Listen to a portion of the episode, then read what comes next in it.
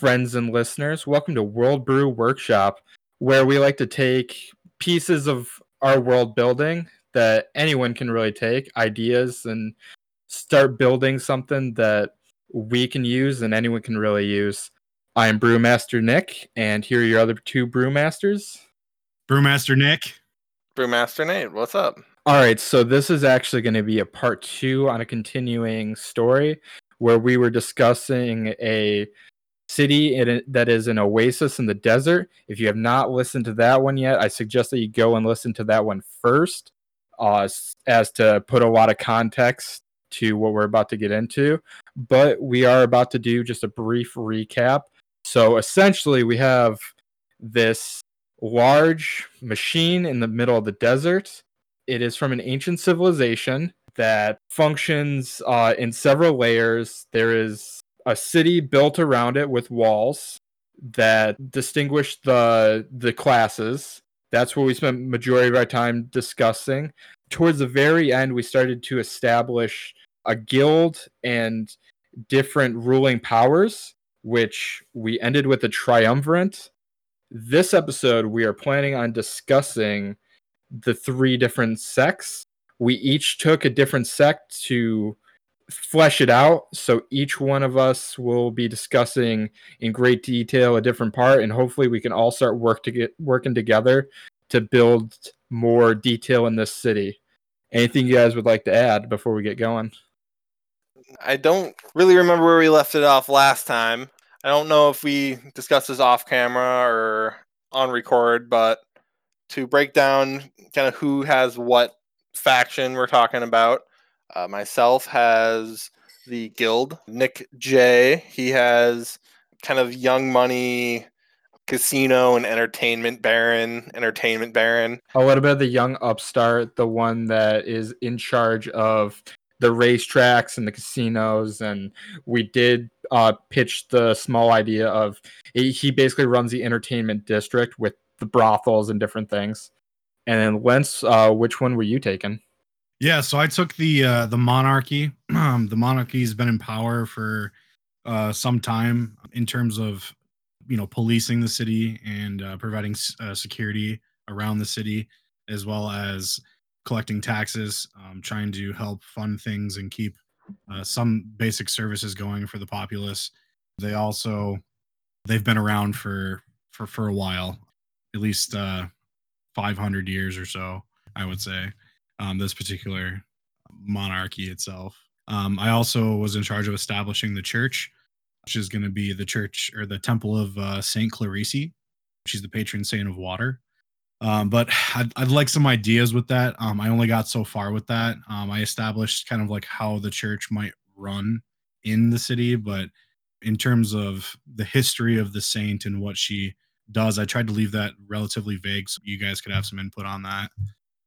As part of the guild, I we kind of talked that I would have some like the ancient history involved. I made it pretty light. Again, if if we wanted to add to it, we could give it plenty of space to breathe if we want to come in later and add something to it. I think that's pretty good for letting all the people at home know where we're at. Well, Nate, you want to yeah. tell you want to tell us about your Artificers Guild, bud? All right, all right. So I prepped a little, um, almost like a little blurb, creative writing blurb down to kind of bring in another thing when we were talking about splitting up the main factions. We talked about that we should each come up with at least one main character to bring into the guild or bring in you know our token member and part of the ruling party. So in my little blurb we're gonna kind of introduce him. And then we also between the three of us thought we should all come up with a little um like a little secret that our faction has that the other ones don't know. Just for you know a little flavor a little fun. And i was thinking if you were going to bring this into like a fantasy game, D and D, then these kind of work as good like mission goals and stuff like that to work off of. So here's my little blurb. The silence in the room is deafening. The machines reaching up to the shadowy heights of the chamber deep under the tower, their presence felt by so few in this secluded space. There's a man here, which isn't uncommon over the generations since the tower has been rediscovered. Guild stewards come in to expect, interpret, and discuss, but never have the machines broken their silence for them. But there's a man here, a quiet man, a tall man, an aged man. Lowell Gage leans over a table lit by an alchemical lamp, delicately adjusting tiny bits of machinery to be just so. It's taken a while to gather all the materials to make this machine, months of backdoor work by guild stewards to pay for the materials, longer to craft the parts down to scale, but keep them structurally sound. This project's been in the works for years and years. Even though he knows better than to expect too much for a first experiment, he can't help but give in to his growing excitement. The looming cylindrical shaped machines look down on Lowell like sentinels in the dark as he turns the last fastener on his model. Maybe one sixteenth of the size of the silent machines, for that's all he could ethically expend from the guild's coffers on personal research. Even though, as the guild's grand master, the funds are his to do with as he pleases, he feels like he should be frugal in his old age to make up for the grand expenditures of his youth. Lowell connects up the model to the bottom of a water tank from one of the mills above and attaches the wire from the model to a reproduction of one of the many glass oddities found in the early days of the tower. Lowell takes a deep breath and says the guild's blessing of invention as he pulls open the gate to let the water run through the model.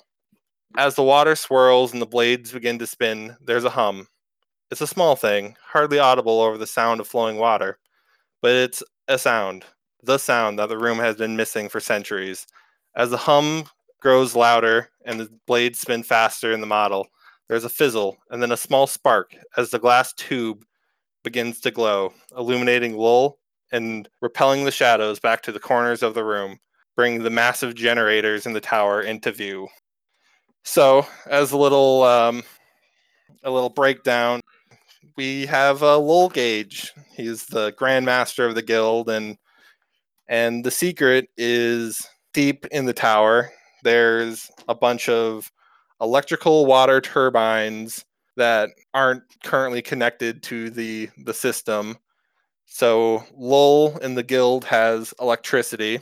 We didn't really talk too much about the level of magic here and assuming that there is any kind of magic i think he would just assume that this is like a magic generator that generates magic force if not and maybe over the course of studying they find out it's a completely like different or separate force from like electrical magic or lightning magic that kind of thing so that's a bit of the guild secret and a little bit about my my character, and it kind of goes into the guild too.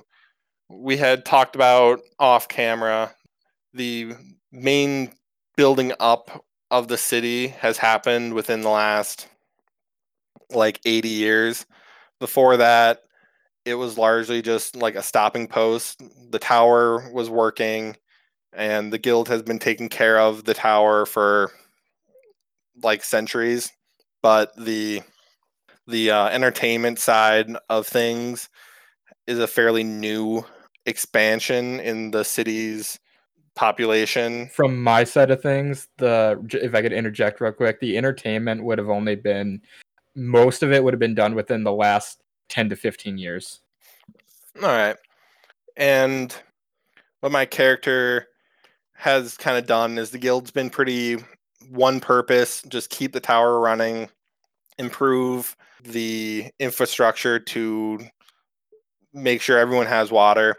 But in his early years, because he's been the grandmaster for the guild for 45 ish years, he had taken a lot of bribes from private businessmen and uh, wealthy nobles to give direct lines of water to these establishments and mansions. And little by little, he's kind of whittled away the water supply, making the town what it is with the access to water being limited for certain classes of people. But now in his old age, he's kind of looked back at his life and seen that he has done a lot of wrong. He wants to to uh, pull that back, put the guild back into a good place of getting water to people and filling up the guild's coffers. Because I was thinking too, the guild has to have money to buy on parts. It's going to be very expensive to bring like metals and lumber in through the desert to the tower. And I figured the city itself would have some kind of like tax for people coming in, and a portion of that would go to keeping the tower running. But yeah, there's a tax on the businesses and a toll on the passage. Yeah, but I figure funds were still pretty short, and so that was another reason that the guild had to start siphoning away water from the public supply to go private. I also kind of figured as far as like these generators go, I made a little reference to it that parts inside of the massive generators in his little model generator are very expensive it would be financially unreasonable to make these elsewhere seemed pretty neat to me. So one thing that I want to touch upon at the very beginning of that, when you were just doing your uh, blurb explaining everything, you came up with a self-sustaining renewable energy where this turbine is creating water, which then gives them electricity only for this group but is that then used to help power the turbine again? Is it just self-sustaining? Um, I guess kind of because we had talked that this big tower is like a windmill, and when I was thinking how or like where the water is coming from, instead of doing like a magical source, I was thinking this is just a really insanely large well and the windmill's turning like an auger that's bringing water up from this big underground reserve. And I was thinking just gravity will take some of that water and run it through the turbine. It spins the blades, and there'd have to be a reservoir somewhere to uh, like a mass collection to, to store water to like pressurize the system. Yeah, I, I kind of figured that we don't have to get super deep into the the engineer bits. We can just be like, it's a tower. It produces water. The water that it produces feed these generators, and the generators work from there. So the water isn't used up. It can go back into the system. Yeah, whether what that means as far as the rest of the city is concerned, I don't know. What does electricity mean for a civilization like this? Is it just light bulbs? Is I it... like the idea of it being a beacon, like in the dark. You can see it from miles away. It's like Vegas. You you see it as just like a massive in the distance. Like if you're in a caravan and you're like still like 20 miles out, you can look out on the horizon and see this giant light beacon. Well, quick question. Wasn't Nate's explanation that only the guild members know that they have electricity, right? But what if just the windmill itself is what's lit? This giant spire that's kind of lit, and that's like where the guild. Maybe they just explain it as magical. I don't know. Like when I was thinking of this, I had thrown in these glass oddities that were found around the tower. And so I imagine that there's the generators were powering the tower in some way, shape, or form. Whether there's other electrical machines, no one has figured out the use for yet because they hadn't figured out, you know, the powering mechanism. If you showed someone a light bulb who had no idea what electricity was, what would they think of it? It would just Magic. be yeah, even if it was like wasn't lit, it would just be like this delicate thing with a wire in the middle of it and weird metal bits. So I kind of went back and forth on whether or not I wanted to have like the tower itself and maybe parts of the ancient city having some kind of ancient electrical setup, but I figured that'd be a little like suspicious. So in my mind, the guild just discovered electricity. Maybe it's like a year or two from you know the the current date that we're kind of working off of and they've been secretly figuring out all its uses and what they can do with it. And so that's kind of their ace in the hole to hopefully use electricity as a way to um, buy back some of the water supply in exchange, trying to find a way to make more water using electricity. Who knows? Maybe they just think it's magic. Like this is just magic created by machines, whereas up to this point, only people do magic, you know? Did you have any final points on uh, your guild in general uh, before we get ready to move on, or just the guild as a whole? Maybe an idea of like how many members you had. Um. Yeah, good thing to bring up. I figured the guild probably has like a hundred to 150 members. I mentioned in the blurb, I thought instead of calling everything workshop or workshops, that they just called everything a mill. So, like a glass mill, wood mill, that kind of thing. And I imagine there's kind of a big enclosed workshop area split into sections for all these different specialties for the artificers. And another thing with the guild money woes, I had also considered that on the side be building and selling little um, crafts for people, slot machines and table games and stuff for your casinos. They can be building little oddities and entertainments for the royal family. Um, Lens had mentioned it would be cool if there was like sand machines. And so I did come up with a little idea for desert travel machines, at least for like a local area.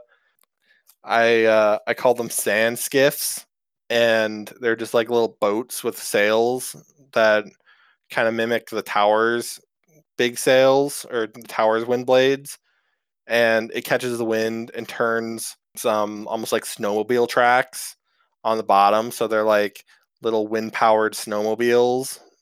And I figured they're more of a um they're more of like a novelty because the wind while we had previously talked that the wind around the tower is pretty constant and strong to keep the tower running when you get outside of this like Gulf Stream esque area they probably won't work very well and if you don't have a lot of wind you're going to be stranded with them. So, but also now that they know electricity exists, they can use that to build other generators, make engines, that kind of thing. Who knows? Maybe that's another in the guild pipeline. So it would be fair to assume that for now we're still relying on animals to pull carts, wagons, things like that, but that there might be some some more high tech uh, vehicles on the way, sort of like early 1800s, you know, style. Yeah, that's kind of what I'm thinking. I feel like once people have the thought that we can use this other power or machines to power things, and then it's going to be, you know, an industrial boom. So the guild is kind of holding that and trying to figure out all the different things they can do with this new energy before it tells you guys what it has. They want to be the people to capitalize on it and make sure that they they use its potential well because they kind of squandered the the water situation previously, you know. So so let me ask a question. Um so like if we're thinking about the world that we're creating, do we feel like this guild would be as educated and advanced as say like a, a large main city or capital artificers guild might be or like what level of technology do you think our city has versus something like that do you feel like we're more advanced uh, because of our circumstance, or I personally imagine that we are up there as far as technology.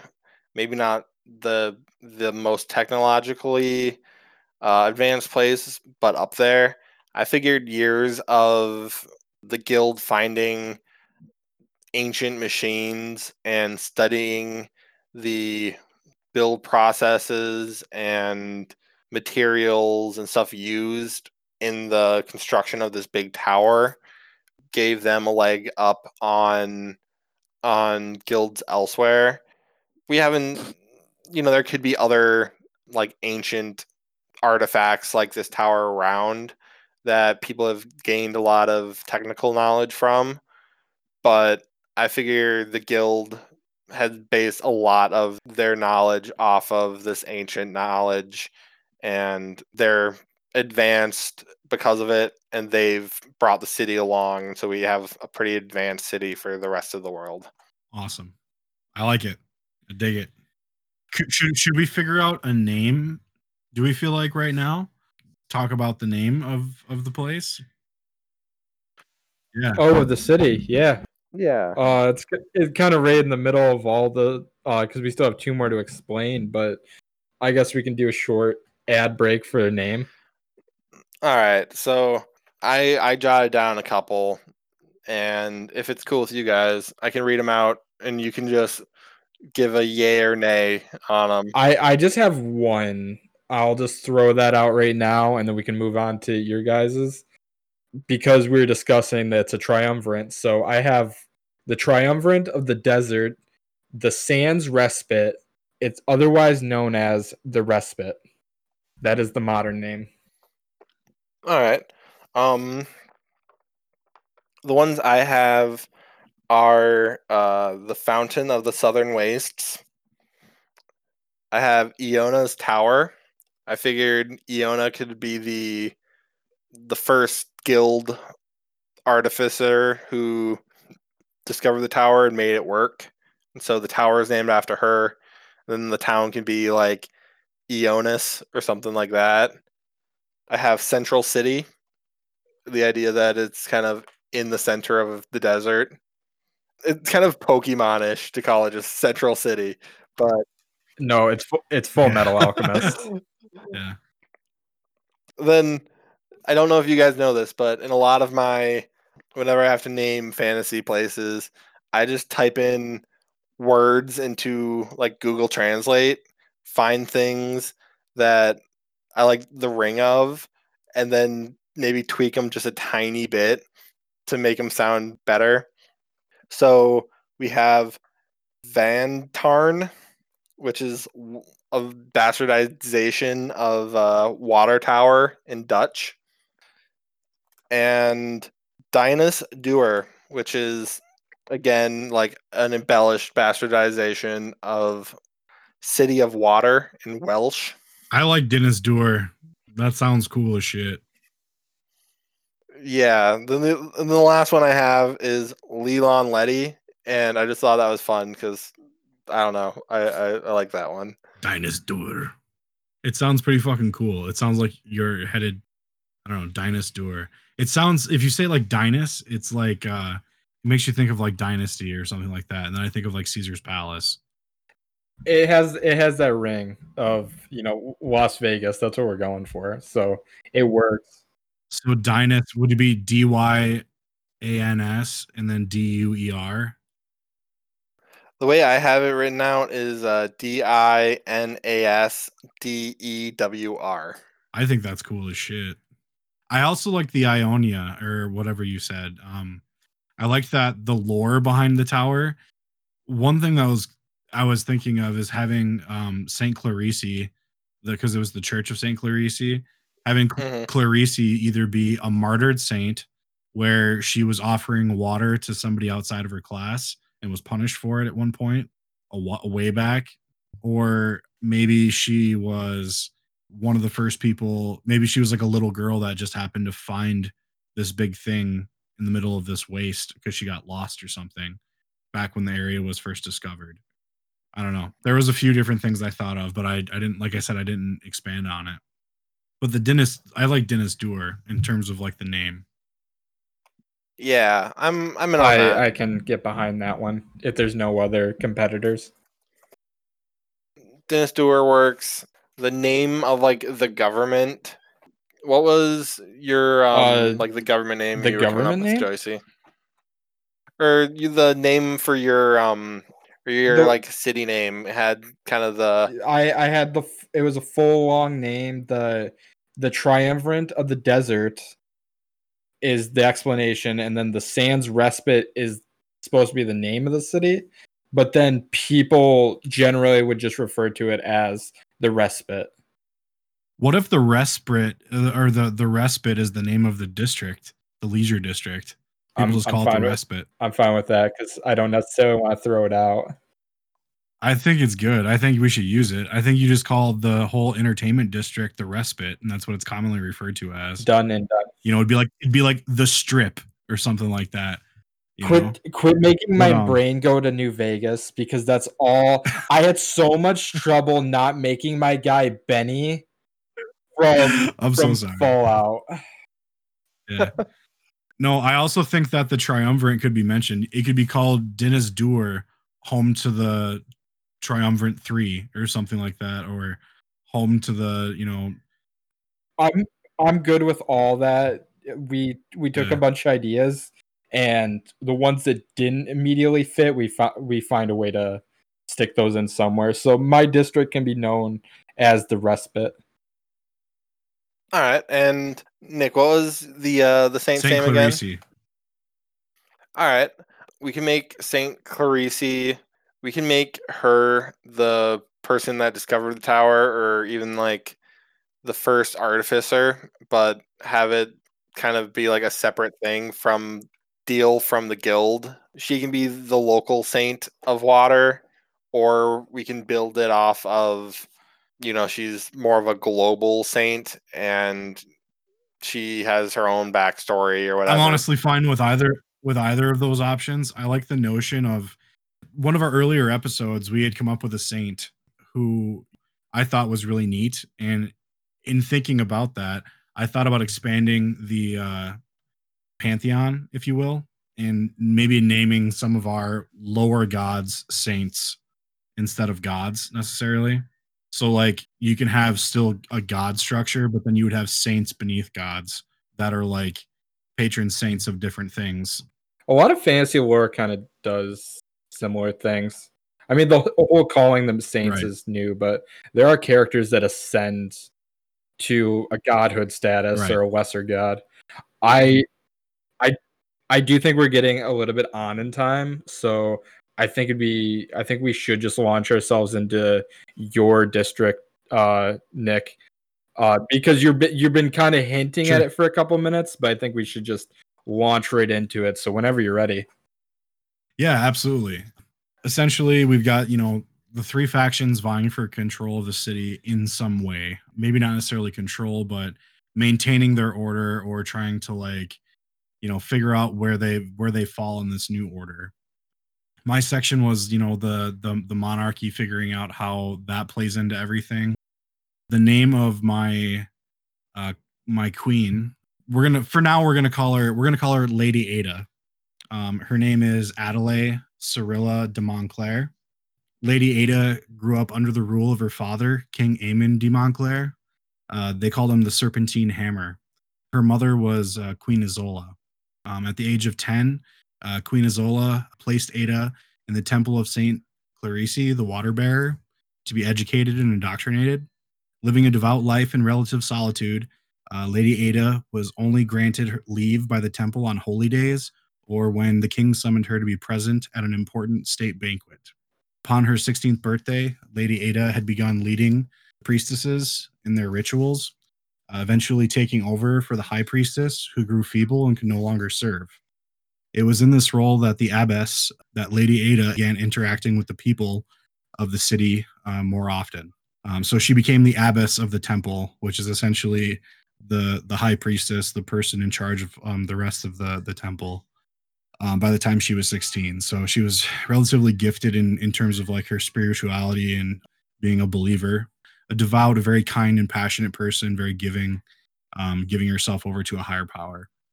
Under her kind and humble leadership, the temple began offering much needed services, filling needs that weren't being met by the ruling class, uh, particularly her father and the rest of the nobles. Um, the way they just were leading things kind of began to slip a bit. And, uh, you know, class separation um, started becoming more of an issue. Um, as we said, within the, you know, the past 15 to 20 years is kind of our timeline for when things started to become, uh, to kind of get to where they are today, the mass um, separation and issues um, that have been created. So it's around this time that Ada was serving in the temple that she uh, really started interacting with the people of the lower class and realizing um, just how desperate their their plight was and their situation was, you know, becoming, and also um, beginning to realize that there might be some problems arising that aren't being addressed. Fast forward a little bit. Um, on Ada's 19th birthday, King Aemon hosted a banquet in her honor. Ada, humbled by years of servitude, struggled being the center of attention. Um, shortly after the banquet concluded, King Aemon pulled Ada aside and made it clear uh, to her that she would be named his successor, him having not been granted any kind of a male heir. Ada always knew that this was the path that was going to be awaiting her, um, and that she'd be called to lead one day. Uh, but she did hope that it might be put off and that it wouldn't be for a while yet. King Aemon requested that Ada begin shadowing her on matters of state, trade, and security, things that Ada had very little experience with. You know, her father calls her aside um, around her 19th birthday and says, you know, you've been to the temple this whole time, taught the ways of our, our, our church and our temple, and now it's time that you started learning how to rule. So he begins kind of pairing her up with advisors and uh, his teachers um, that, to be honest, probably aren't very good. Um, they probably are part of the reason why things have gotten to where they are because a lot of them are disgruntled and they're beginning to see that there's other opportunities. Maybe they're either giving or accepting bribes and starting to kind of do things behind the king's back. Going forward two years from this point, under the guidance of Aemon's advisors, they tried to separate her as much as they could from the city. Um, Ada now finds herself serving as a diplomat. Um, she frequently travels to neighboring kingdoms, trying to maintain peace, uh, bolstering trade partnerships. It was at this time, uh, one evening in some no name city, uh, that Ada met a young man named Edmund Delange, a wealthy businessman from this from this uh, this random place. Ada fell quite instantly and stupidly in love with him. She didn't really engage too much with him. Um, she was kind of shy and reserved. But Ada did have her confidant Bartol kind of discover all there was to know about this guy. Within a couple of days, Ada knew everything about him. We're going to save the rest of that for later. I'm not going to really get into this whole relationship too much more. That seems pretty yeah. sus. okay. Uh, anyway, so we're gonna save that tale because no sooner did Ada arrive um, in this place than she received a message of the uh, untimely demise of her parents. It would sing that King Aemon and Queen Isola were found dead in their bedchamber. They were poisoned by a rare desert spider um, that had been thought to have been extinct. Um, nobody had seen one of these types of spiders in a long time, but it was found in their in their bed, uh, dead next to them with bite marks. So they assumed that this was foul play. King had made many enemies at this point, and Ada had had been gone for the past two years, so she wasn't really here to see this part of the decline. Um, no evidence could be found, but it was clear that someone wanted to put an end to the old guard, make way for something new. Lady Ada was summoned back uh, immediately to fulfill her duty and assume the seat of power. Upon her return, Lady Ada found her city in a state of crisis at least in the sense that you know things had shifted completely obviously there's a lot of problems right now at this point in our history uh, where we're at. So now at the age of 22 queen ada uh, has her work cut out for rebuilding trust in the monarchy and uh, that her father had kind of let slip into disorder. Um, as the new queen ada has implemented a few mandates just things that um, you know she felt were necessary. She created the Charter of the Red Dawn, which is uh, simultaneously uh, reestablishing the Order of the Blue Serpent, which had been disbanded a long, long time ago. Uh, it's a partnership between the Temple, sort of the Knights of the Monarchy. So they're kind of forming this new order that is going to try to maintain and bolster security. Um, she also reformed her Queen's Guard. Um, she disbanded all of the old Queen's Guard because she couldn't trust any of them. Um, and she's brought in completely new people. She uh, is trying to triple the tax rate on the leisure district right now and is getting pushback on that, obviously. Um, she's proclaiming herself to be the beggar's queen, representing the lower class of the society.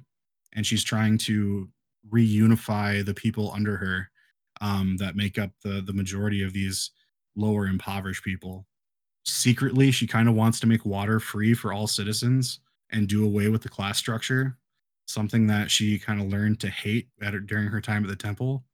This uh, this idea is kind of refuted, I think, a little bit by the Artificers Guild, possibly, who supplies the water and controls the network of like sluice gates and you know how the water is delivered and all of everything to do with the water supply. So she's kind of fighting a bit of a battle there, possibly the bulk of her force is referred to as the Azure Knights. Um, I figured like maybe one of the colors for the city could be blue. She also kind of wants to secretly disband the Unseen Triumvirate or the the Triumvirate and kind of establish a republic to some regard. So that's that's kind of where I'm at with things. So I had two quick questions. Number one, what was the what was her age? Uh, as as of current. 22? 22. Okay when we were discussing this, I my my guy is actually older than than yours. Just for just for reference when I get to it. Yeah. Oh, really? I placed my guy I placed my guy at like Okay. like 28, 29, like almost 30. That that's fine. It it, it can work out anyways. My guy's story is just going to be said how it is. I liked the I liked I think we had talked a, briefly about timeline and how like there had been this recent kind of uh trend towards what Mm. where things are going. So I wanted her I wanted her to kind of have grown up seeing this whole thing kind of fall by the wayside. Like this whole old way of doing things kind of start to go downhill, you know. No, it entirely works out. Uh number 2, I, I might not have caught this, but what was your secret? The secret has something to do with Edmund Delange. Oh, you didn't reveal Um, that yet. Okay. I haven't completely revealed revealed the secret yet. Mhm. no. All right. Well, before you do, uh, to chime in a bit on, um, you'd mentioned the guilds, the guild's thought on the class structure in the city, and I've personally kind of thought that the guild's goal is kind of water for everyone who wants it, but over time, that's just been whittled away to water for those that can't afford it. If you come up to the thing begging, then like yeah, guild artificer might pour you a water skin or something, but you have to work for it, you know. Where I think the guild's at is they maybe look down on people who can't who can't afford water Right. at all. and that's where the that's where the queen kind of tries to want she, she sees a need that's not being met or like maybe because of the you know the, the new economy or whatever people are maybe it's increasing the disparity and, and it, maybe it's not being addressed and now it's becoming a problem Yeah, I don't know if we were talked about this as an idea last episode. Like a water ration for everyone in town. You know, you get two water chips a day, and a water chip is good for like one liter of water or something like that. Then, you know, the poor, that's enough to water to get by, but there's not enough to cook with, not enough to clean with and water chips can be a bit of like a sub currency. yeah maybe you get paid out in the slot machines and water chips You're just adding fuel to my proverbial fire. This is gets piled on top of my stuff. do we feel like everything's meshing well though so far like It it works. So you are the governing military power, not military, but you are the governing power with the weapons to be able to back up your claim with a strong link to this church. Then we have the guild that kind of keeps the town running because if they weren't there, then the town would just fall apart. right Yeah, I can I can flip a switch and have everyone be. Uh, I was assuming from the onset that all three of our creations and guilds would be completely different Mm. from each other. Nat like naturally, the way they were set up was we were not building anything in similar ways.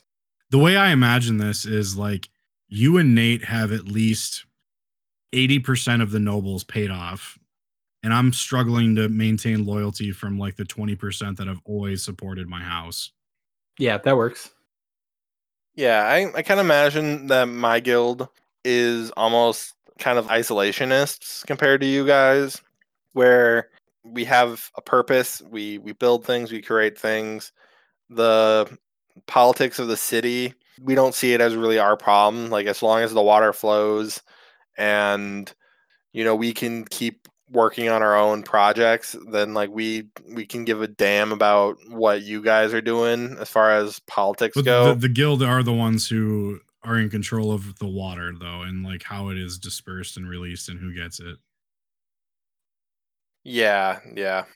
And I had thought that's kind of the failing of Lowell here is he's kind of bought into the politics a little more Mhm. than other past guild grandmasters have. It was the beginning of the fall from grace for the guild.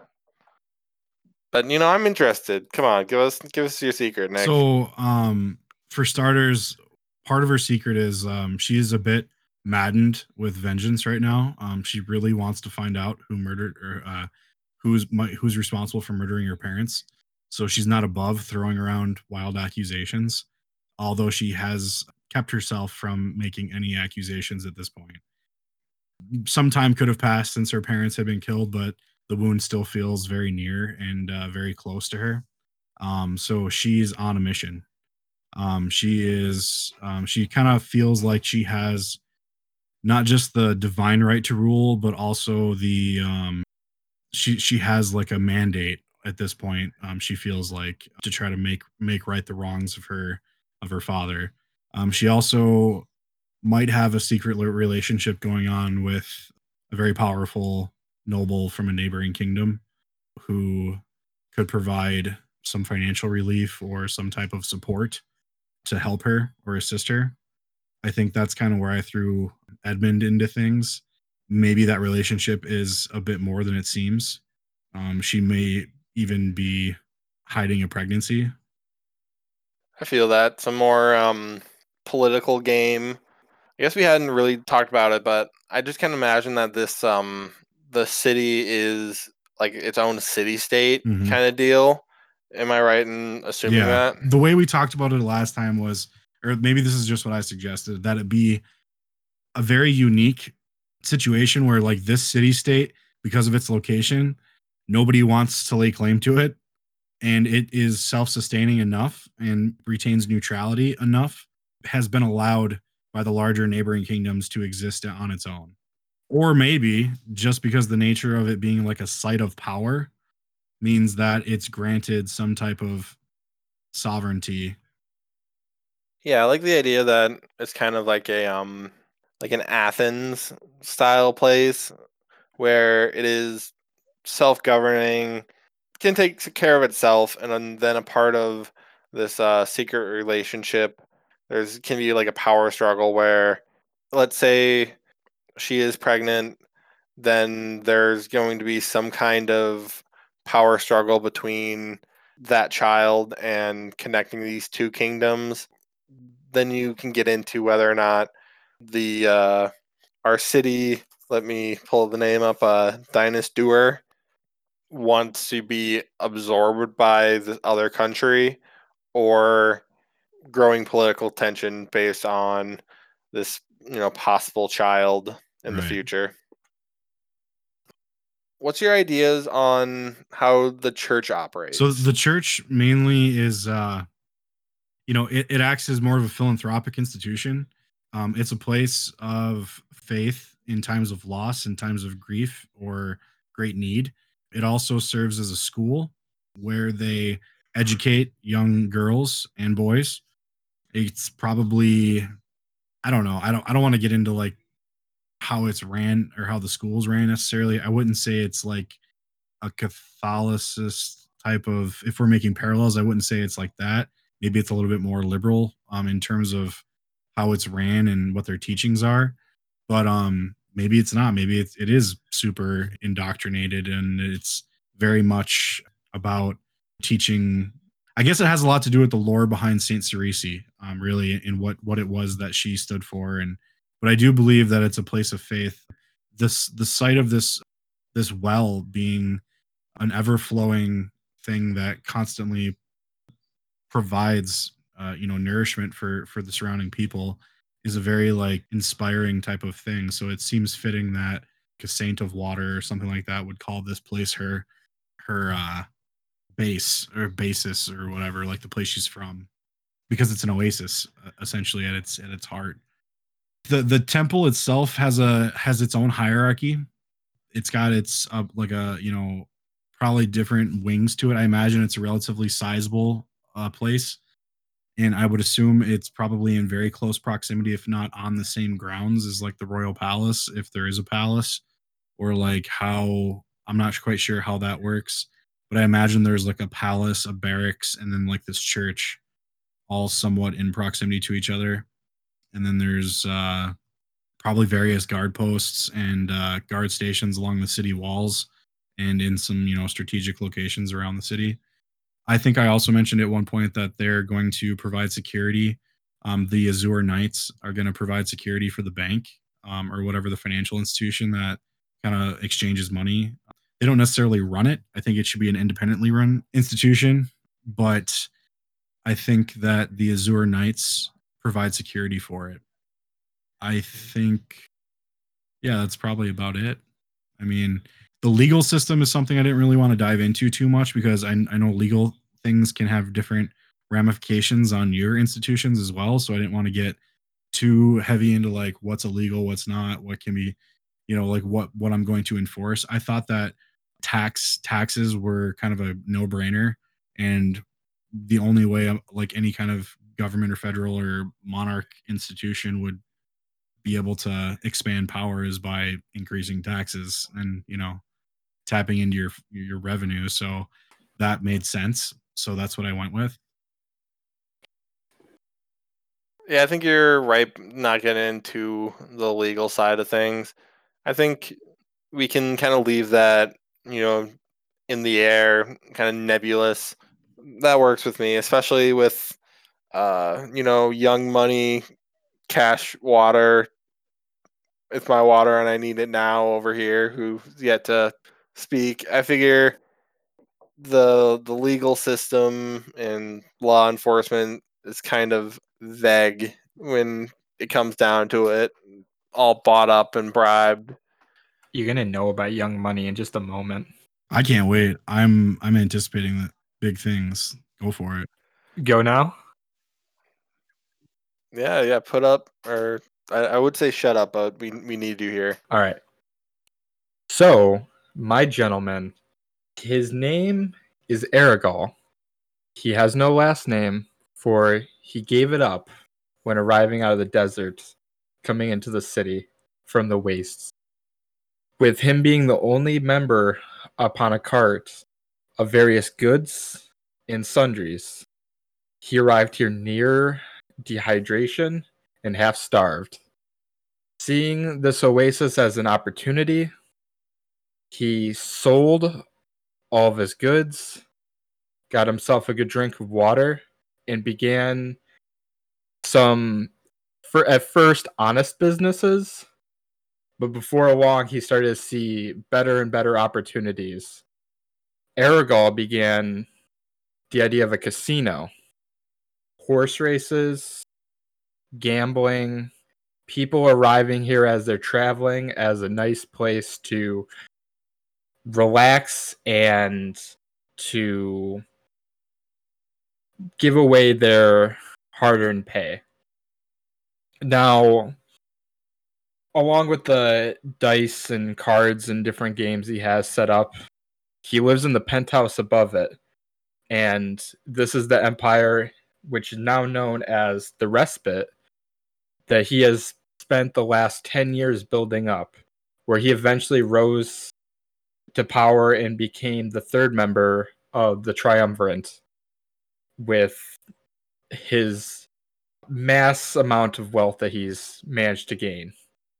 He is now one of the only members of the entire city that deals with trade, having a past as a trader himself. The caravans that come in and out of the city, they have a part of him and his empire that he's now built to thank for uh, all the goods that are coming into the city. On top of that, he runs all the sh- more shady businesses, the brothels. Anyone that comes in and they lose all their wealth at the at the casino, he manages to find work for. He is a man that you always have to have a stacked deck. He always has an ace up his sleeve, and he is always trying his best to be one step ahead of anyone. Now, getting quickly into what his secret is. This man that has built up this empire amidst, amidst the desert, he is using the traders that he has come to form connections with to do his bidding elsewhere.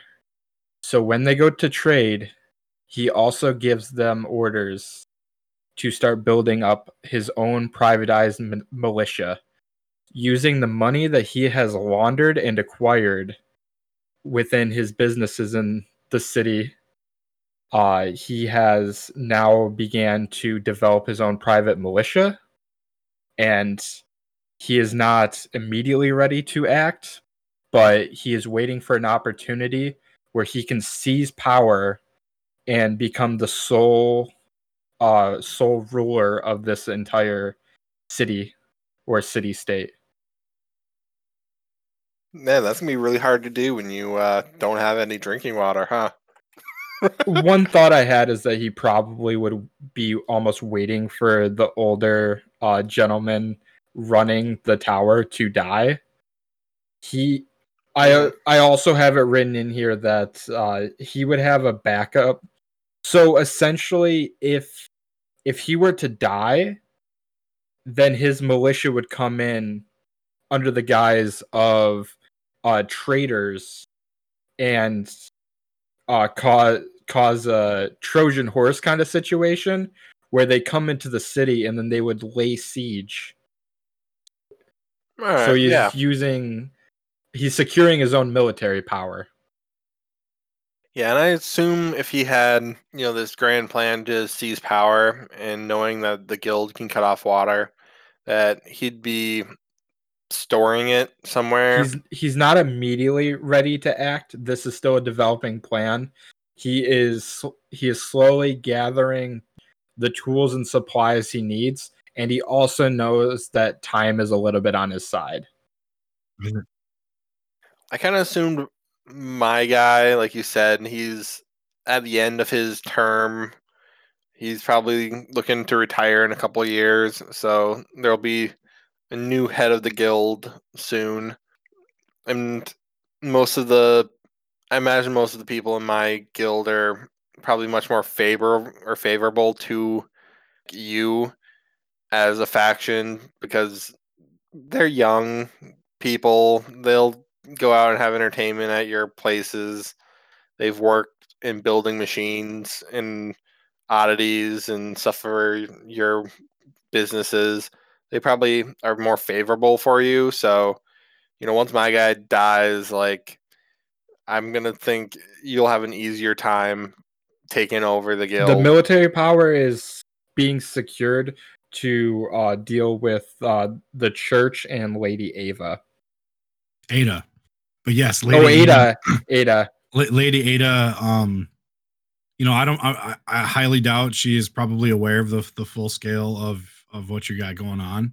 I think that she knows that power is slipping, um, at least at least economically, and she that's one of the reasons why she's began also trying to like reestablish her knights and bring in people who are trusted. I think it would be really cool to explore the fact that Lady Ada has connections in other kingdoms and the fact that you are also I would have no clue. sending uh sending traders uh you know to these other kingdoms to secure uh you know militia strength or even arms Yeah, one of us would get found out. and i think i think it would be interesting to build a another city essentially where that whole conflict could kind of come into play too somewhere down the road Well, my idea is that he's sending them out to various cities, different places. So it it would be hiring mercenaries. i could see like a big like a big port city to the south Mhm. where you know you're bringing in like mercenaries from even like distant places or maybe even pirate mercenaries who are you know just blades for hire go to the sea pirates and ask them if they want to be desert pirates. Yeah You said sea pirates and desert pirates, and I had thrown up the idea of you know little sand skiffs. What if we time skip like twenty years? The war's on. We just have sand pirates. The guild has built these big like Jawa sand crawlers, and that's the battleships. So All right, different episode, different thing. well- but sorry. Well, so here's the thing. Aragorn doesn't want there to be this big grand battle. He wants it to be a, a single night. He wants to calculated hold, he calculated. He wants to hold all of the cards. So with this with these issues going on in the city of people not getting the water that they might necessarily need, yes, he is this really, really crummy dude because he wants to take advantage of them. So if you bring this military power in and all of a sudden they are laying siege to the city, but not to the people that are the workers, they wouldn't be laying siege on the everyday commoner. They would be laying siege on your the the two of your uh, factions. They'd be going after the guard and they'd be cutting the head off of the snake. For my guy Aragorn to rise as the new as the new monarch of this city because of the the lack of trust that these people would have in the triumvirate at this point. yeah he sees an opportunity to seize power Mhm. yeah I mean, it wouldn't be that difficult to for him just to say, p- start planting the seeds in the street that he's, you know, he's a man of the people. Yeah, I think propaganda would play heavily in your favor. I think that I'm approaching this from a perspective of Lady Ada as a reputation with the the people, especially the lower classes, of you know providing them with sustenance, education, and possibly medical services um, by the through the church. It's going to take some work on your part to really, while their faith in the church and the monarchy has been shaken, they still rely on the services that we provide. Does that make sense? Yes. So that is why I'm unable to act immediately. But I'm right. but I'm attempting or Aragorn's attempting to secure this power. God, I'm going at this almost like a D&D character, just straight up thinking if I was this guy, what what would I be going through my head?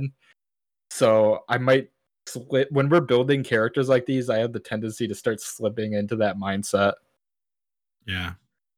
I think there's I think that we've done a great job building a powder keg and any party or setting or characters that walk into this have so many possibilities. Well, we build it. Our intention with this podcast from the beginning is to build it so that it can be put into something. So you we we create this idea, people could come in and change it, but the idea is you're able to drop this and take a lot of the ideas. So whether it's a book or tabletop game, you can just take this idea, set it down, and then you can manipulate it from there. Yeah, and the best thing about what we've already built is it, it took maybe a couple of hours, you know, maybe an hour or longer over the course of a week for each of us to think about some of this stuff. So, you know, and we've we've built three real NPCs and we've fleshed out some very basic things and we've already we've got a very workable uh scenario. this this could be uh, an incredible th- three different mission choices you choose one of the factions and then what uh, whoever rises whoever they help tips the scale. The the other thing I think that's great about it too is it get, it's a good starting location. Like you maybe you even start uh start your story in this place and you know being as that it is you know sort of a Cinderella story type of town where you you can go from nothing to something pretty quick if depending on how your cards are played. No pun intended. Oh, I didn't discuss. Uh, I didn't discuss taverns. You reminded me of with starting location. Uh, the all the booze is imported. Would have to be. Yeah, I when we were doing the first episode, I was thinking like I wonder if the guild a part of what we do is we also have like a brewery off the main set and a distillery and like part of the guild could do that but i think water is water. That's probably for the best. And then yeah everything being brought in. Yeah, I think it's fair to say you're probably not going to find a lot of uh like uh wine or any finer beverages in like the lower quarters and districts. Most of that stuff is kept to the you know the the wealthier upper middle class and, and wealthy districts, um places of It- leisure, entertaining It travelers. is a it, it is a premium in the city. It is it is one of those uh one of those cards that is held. it's mainly reserved for like the Mhm. upper echelons of the travelers that come through and maybe like the higher ups in government and and you know obviously your people. Yeah the lower class might have like really watered down alcohol like you know they'd water down wine and stuff for travel because the alcohol would keep the like the water fresh for longer. And so you could have some of that for people traveling in. But maybe having some function that the guild works out for um even sanitizing like gross water. And then that's what the you know the really down and out people drink is just you drop a you drop a tablet in almost reclaimed like sewage water and it clears it up. And then you have to drink that if you're like really down and out but that's a whole nother thing or or maybe they the these people are so it's so bad where they're drinking like irrigation runoff or something like that where they're getting like the yucky stuff I I like to think I like to think maybe we haven't gotten that or like we haven't gotten as bad as what I just brought up and what you brought up.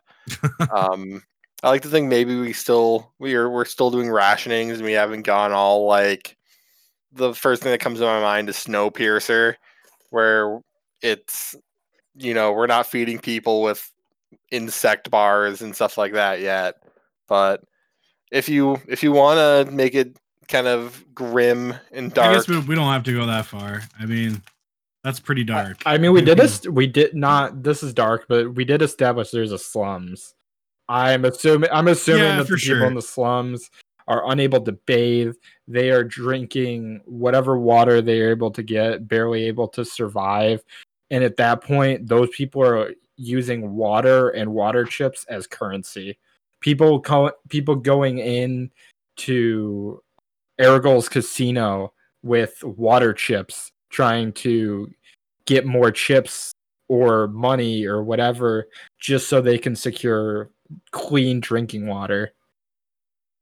Yeah, I, I feel like there's there's almost a line of separation between people are drinking or they're conserving water from without bathing, and you know they're doing some of that stuff. Everyone pisses in a tub that they can then like purify using just like boiling it off and collecting the steam to make water. Like I feel like there's a line between destitute and desperate, you know, like survival and you know, it would be nice if I wasn't thirsty all the time. You know what I mean? yeah i think i think water is kind of a fine line because like you gotta have water like you can only go a few like you can't go very long without fucking water before you're dead so i think uh if circumstances get that dire I think that um one thing we should consider is this is a hub in the middle of a desert. At least I'd say we'd say what a week away from any major next hub or something like that, or would we say it's like three days away from the nearest in any direction? Couple days. Yeah, I like having it be a little on the week to 10 days line. Um, Because otherwise, why would you need to stop here like for water? You would just pack it with you. yeah, I figure like people who are traveling, they might bring a couple like wine barrels full of water on a journey. I, I was imagining that this was say the desert takes like six days to cross, so like six days to a week. This would be pretty close to around the middle. So people would get here in three days, be able to make sure their rations and stuff are up to par, stay in the I saw this. stay in a hotel and then I go. saw this as a m- much larger desert. Like maybe it takes longer than you know than that to cross. Maybe like getting across this desert is like it's gonna take you like a week, like maybe two weeks to, to get how long across. does it ta- how long does it take to cross like the Sahara? uh, I don't know. It's great. Because that'd be a good reference point. Yeah, I was. That's the first desert when you come to mind, like big dunes. Okay, so you're kind of right. Two weeks is what it says to uh, cross the Sahara on camel. That makes sense. But uh, like you'd imagine, horse and buggy might be a little bit faster, but still, it's it's long enough that you're not going to be able to pack possibly all the supplies you're going to need. You're going to need to stop like a place to stop and and like uh, rest up and and break up the journey a little bit. Either way, I'm fine with it. I I was thinking a week to cross the entire desert. If if it's a little bit longer, that's fine. You guys want to call it like ten or twelve days? That works. For yeah, that seems all right. It yeah, and it doesn't necessarily have to be equal for each direction either. All right. Like I don't know exactly if we're gonna have a perfectly east, like north, south, east, west in every direction. There's a big city that's exactly seven days away or whatever, fourteen days away. But that seems a little, little strange. Probably a good point to cap things off on. We have we established all three of our factions and now we've kind of discussed a couple of the extra nitty gritty things that we need to get out of the way. So I think this is about the end of the episode. Uh, we can get back at you guys in the next episode.